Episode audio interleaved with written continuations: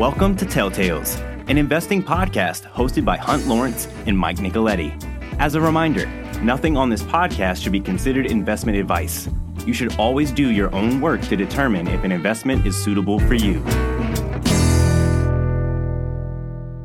Oil and gas, I have a very short report, which is interesting in the context of other Wednesdays for the last year or so.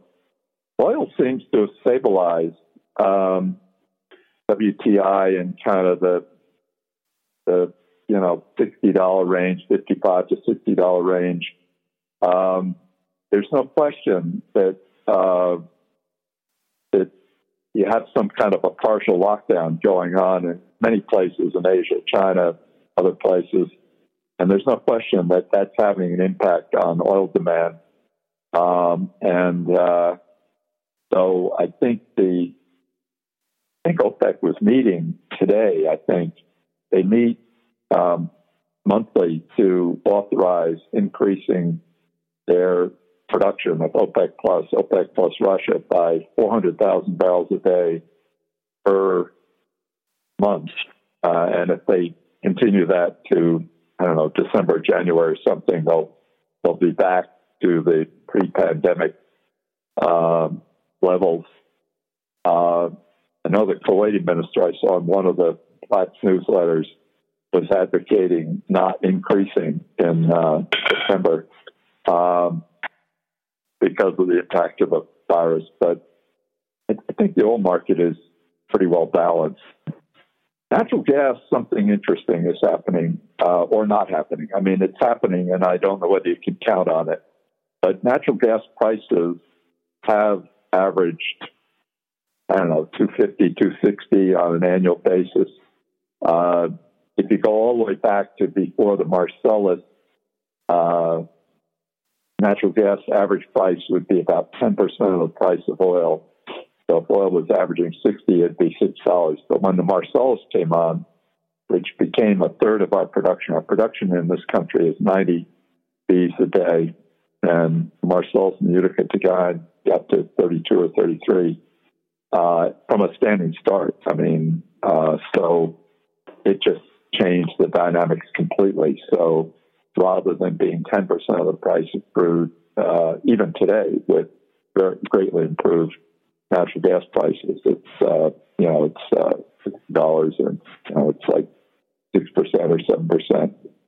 There seems to be a realization that natural gas production of around 90 Bcf a day is actually a little more likely to go down than up.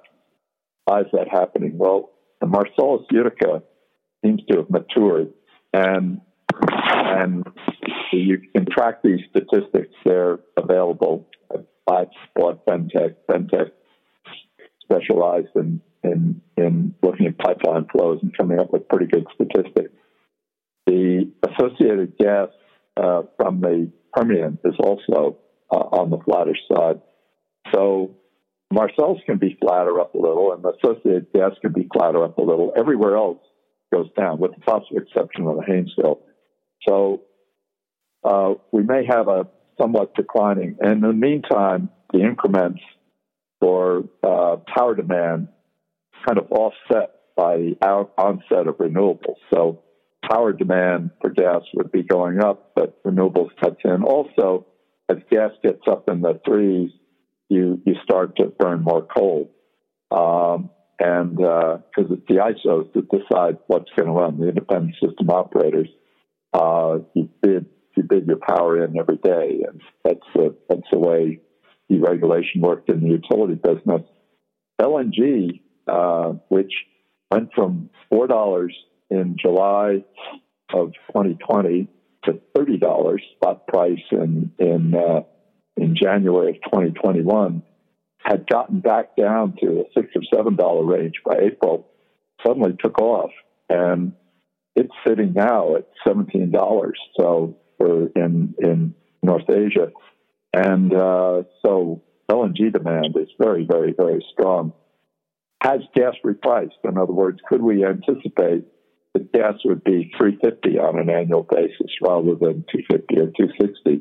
The answer is the signs are that it has, just we've had these kind of false dawns before. So can we count on this?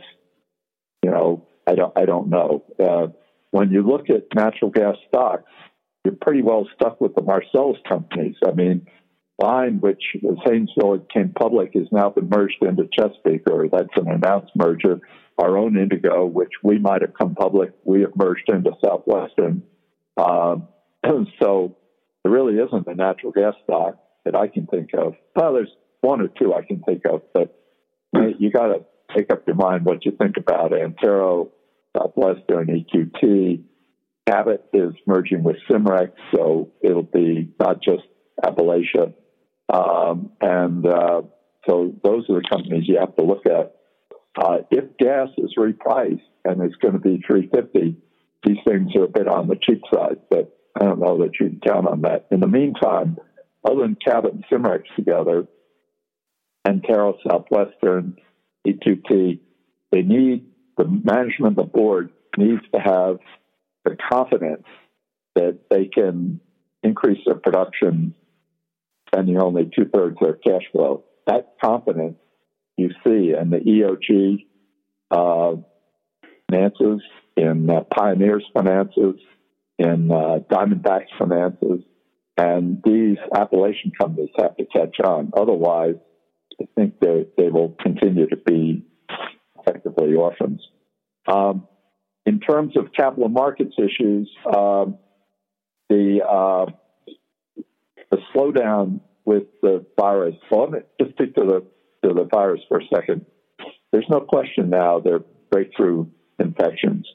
I regularly interact with 30, 40 people in Texas, or I mean, run our companies, most of our, you know, more than half our companies are headquartered in Texas.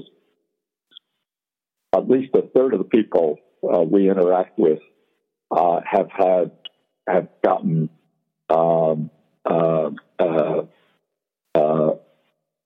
sick. Sometimes just a couple of days, sometimes 5 days.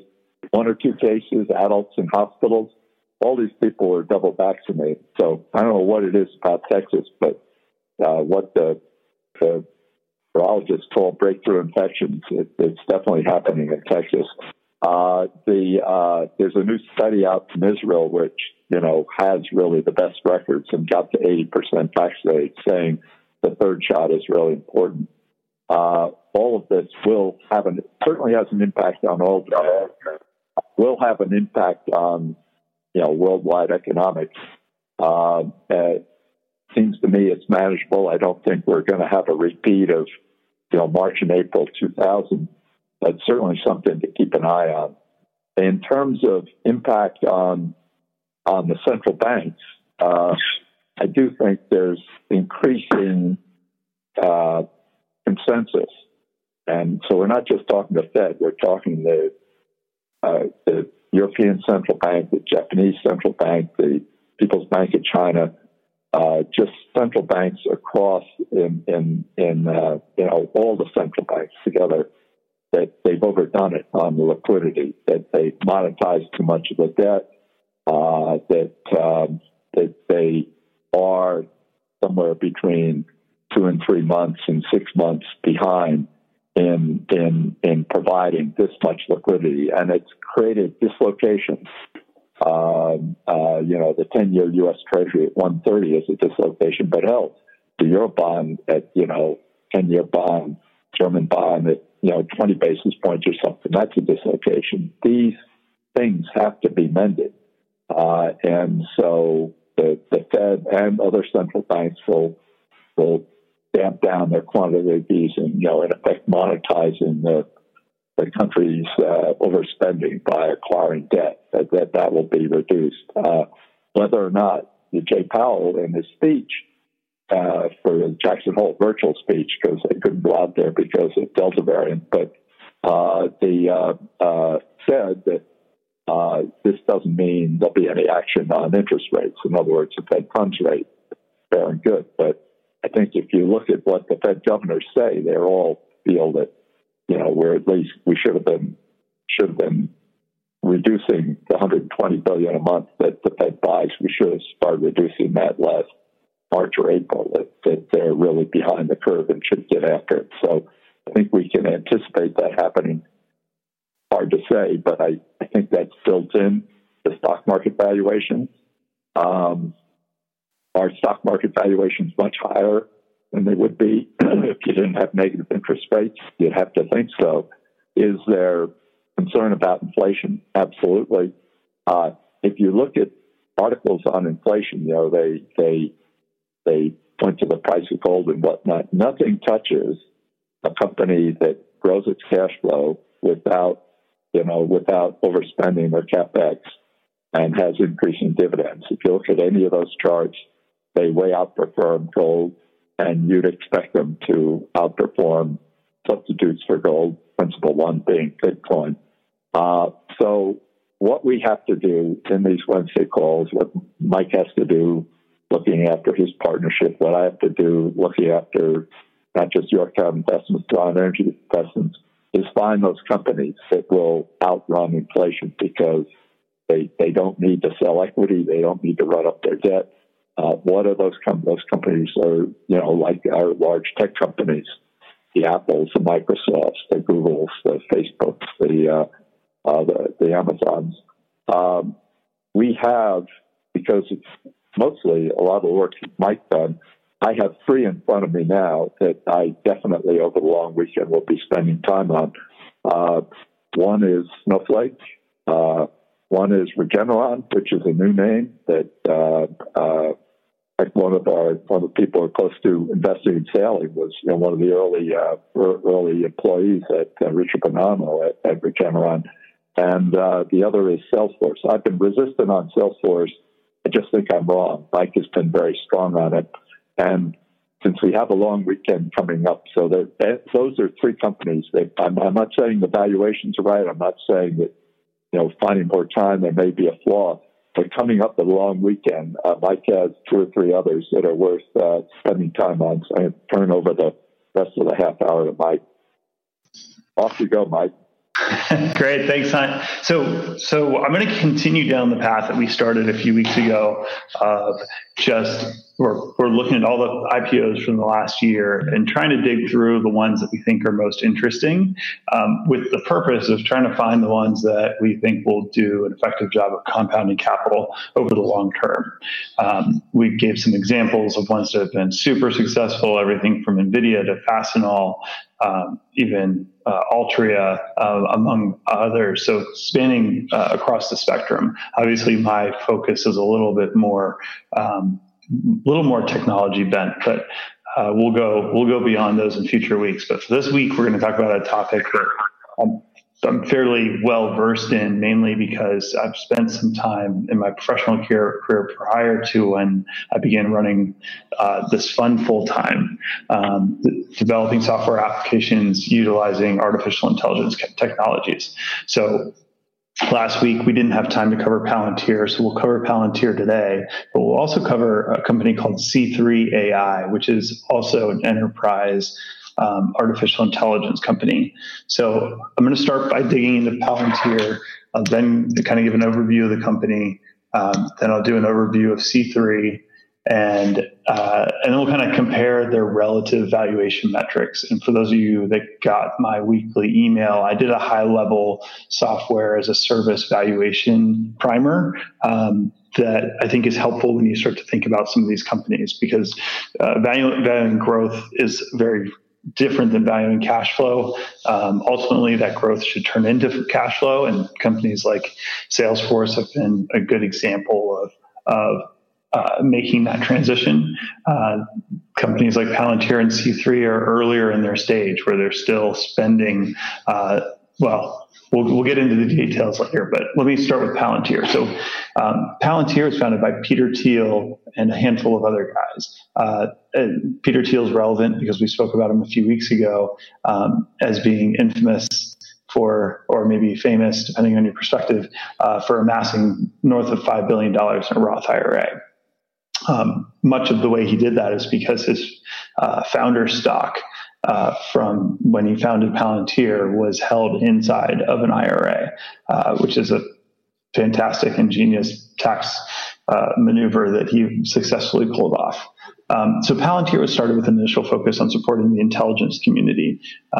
They've got two key enterprise software platforms, Palantir Gotham, which is the government-focused one, and Palantir Foundry, which is essentially your non-top secret type work.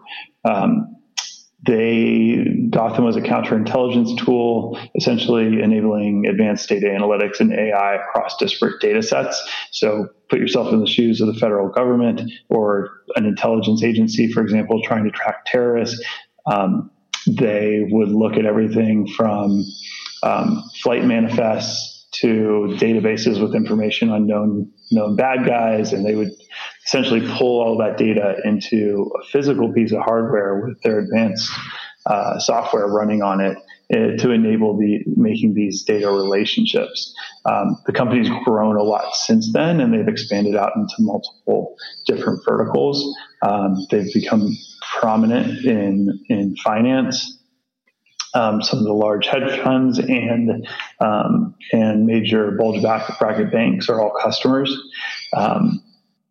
The software is even being used to track COVID-19 outbreaks. So they've successfully transitioned from a niche product to something that can be applied to many different use cases. In their most recent earnings call, one of their executives said something that I think is kind of interesting. Said it took about 8 years for Palantir to become the operating system of the Special Forces. It took about 4 years to become the operating system of aviation, and it took about 2 months to become the operating system of COVID.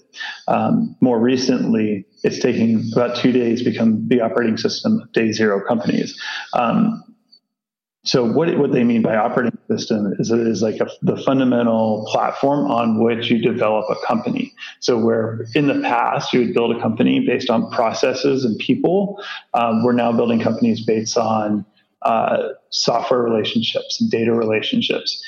You see that very evidently in a company like Salesforce, whose core product verticals are very aligned with the physical verticals of an operating business. Palantir is essentially doing a similar thing by providing a platform on which to develop applications within the enterprise. So before I go into C3, Hunt, do you want to say anything about Palantir? Have any questions? No. I think... I've been a skeptic of it. While you're talking, I'm just ordering up a 10Q, so I plan to add that to my weekend file. One of the great things about long weekends or three-day weekends is you have a lot more time to read and to try to do some numbers. I strongly recommend, from personal experience, that you mix in a little outdoor activity, sailing or whatever, or going for a run. I find my own personal experience is if you have, a 3-day period where you can look at something, try to figure it out, then go and do something else, then come back to it, you'll benefit enormously. I'm sure Mike with Josie has a built-in distractor so that he gets some time away from whatever the project is to get back to it. Everyone's brains work differently, but you absolutely will pick up things that you wouldn't have seen before if you take a bit of a break and then come back. But over to you, Mike. Yeah, I couldn't agree more. I got a ton of reading done on our vacation on the boat in Catalina, so it's important. Okay, so C3. C3.ai is an enterprise artificial intelligence company that was founded by a tech industry veteran named Thomas Siebel. Siebel started his career in 1984 as one of the first 20 employees at Oracle. He grew with that company until he proposed the idea of creating an enterprise software application specifically for marketing, sales, and customer service. Think CRM. Oracle declined the idea, so he left to start his own company, called Siebel Systems in 1993. He grew that company as really the leader, the first real CRM system. He grew it to over 8,000 employees and revenues north of $2 billion. And eventually it was acquired by his old employer, Oracle, in January of 2006. He started C3 in 2009. So C3 is a little different than his previous business as a CRM, but in a sense, sort of the same. The company provides a software as a service application that enables customers to, similar to Palantir, to develop and deploy and operate large-scale enterprise artificial intelligence application across public and private clouds. All very similar capabilities to Palantir. The way that C3 is broken up is a couple different divisions. The C3 AI suite, which is really an application development environment so that developers can build on top of the tools that C3 has set up. C3 AI applications, that's stuff that they have built specifically for industry verticals and are selling essentially their in-house designed applications. The third one is an interesting one, and it's an area of technology that's growing very quickly and is becoming more interesting, especially within the startup world. Ex Machina is what's called a no-code solution. Essentially what that means is they're developing tools that people that don't have software programming experience are able to use to develop products. And in this case, the Ex Machina tool is designed so that business analysts without software and artificial intelligence programming experience can utilize artificial intelligence models and advanced data analytics without having to go through that training. And finally, they have a CRM product as well that is natively enabled with their artificial intelligence technology. I think the core of this is that there just aren't that many people in the world that are talented enough utilizing this new technology that you could even hire it, even if you wanted to hire and build some of these things. So the way that the CEO described it in a recent conference is that C3 reduces the amount of code that needs to be developed by a Fortune 500 enterprise by an order of 1,000. It reduces the cost and the time to develop that product by an order of 100. Again, this is similar to Snowflake in that the people that are capable of doing what Snowflake does as a job are so rare that Snowflake as a solution is a no-brainer, because not only do you reduce execution risk, you just may not even be able to hire the right people that would be able to do it. And you have a company to lean on. So this is a similar situation. C3 sells their product directly to large enterprises. They actually started in the energy sector, which I think is pretty interesting. So Hunt may have some connections or some more perspective on what they do here. But they the two parts of energy that they've been very active in is energy management and predictive maintenance. The predictive maintenance piece seems to be the example that they gave is Shell, for example, has a bunch of oil rigs offshore, and each one of those rigs have thousands of different sensors and devices on them. So their predictive maintenance tool will enable them to predict when and if a device needs to be replaced or serviced. And the obvious use case with that is an oil spill that may be caused by a faulty device. They were very successful getting into the energy industry and the utility industry, but that slowed down due to COVID. As a result, the company IPO'd during COVID with promising growth prospects. But this year, they only grew by 17%. And as a supposedly high-growth SaaS company, 17% is pretty dismal, as that's less than even Microsoft, who's a behemoth, grew. So pause here and look at some of compare Palantir and C3. So Palantir trades at almost 27 times next 12 months revenue. C3 is cheaper. It trades 16 and a half times. C3 is sort of starting on their heels in the sense that they had a relatively unsuccessful prior year, being the first year that it IPO'd, is sort of a surprise. So the question is whether that, if one were to invest in C3, you'd want to see them return to a higher growth rate. I think in the case of both of these companies, they sell very large ticket. You can call them like elephant hunter style sales forces, which I think are less predictable as far as an investor. And what we're looking for as an investor, we want something that's going to compound money at a consistently high rate over a long period of time. When you're selling multi-million-dollar per year deals, those are by their very nature lumpy. And it's hard to get those deals over. And in the case of C3, you see the consequence of a pullback in the energy industry. The flip side is Palantir also could be subjected to some of those same things, where a good chunk of their revenue comes from the federal government. If the federal government decides to stop or reduce spending, Palantir will likely see a hit as well. And I'll pause there for Hunt's perspective and comments.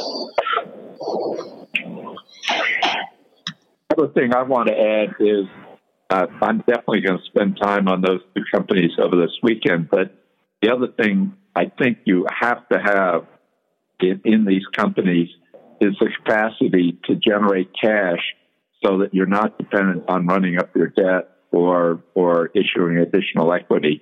And if you look at the huge fortunes that have been built, Microsoft did not need to go public.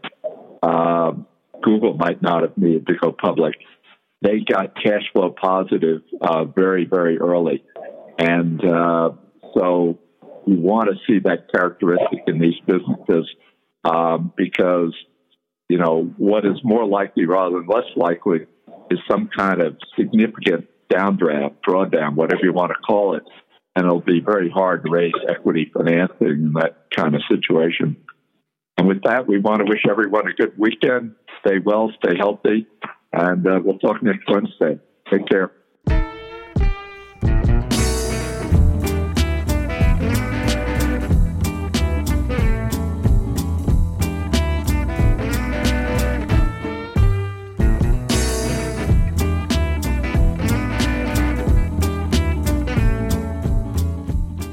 Thank you for joining us this week. Please tune in to us again next week as we'll be back on Wednesday. As a reminder, nothing on this podcast should be considered investment advice. You should always do your own work to determine if an investment is suitable for you.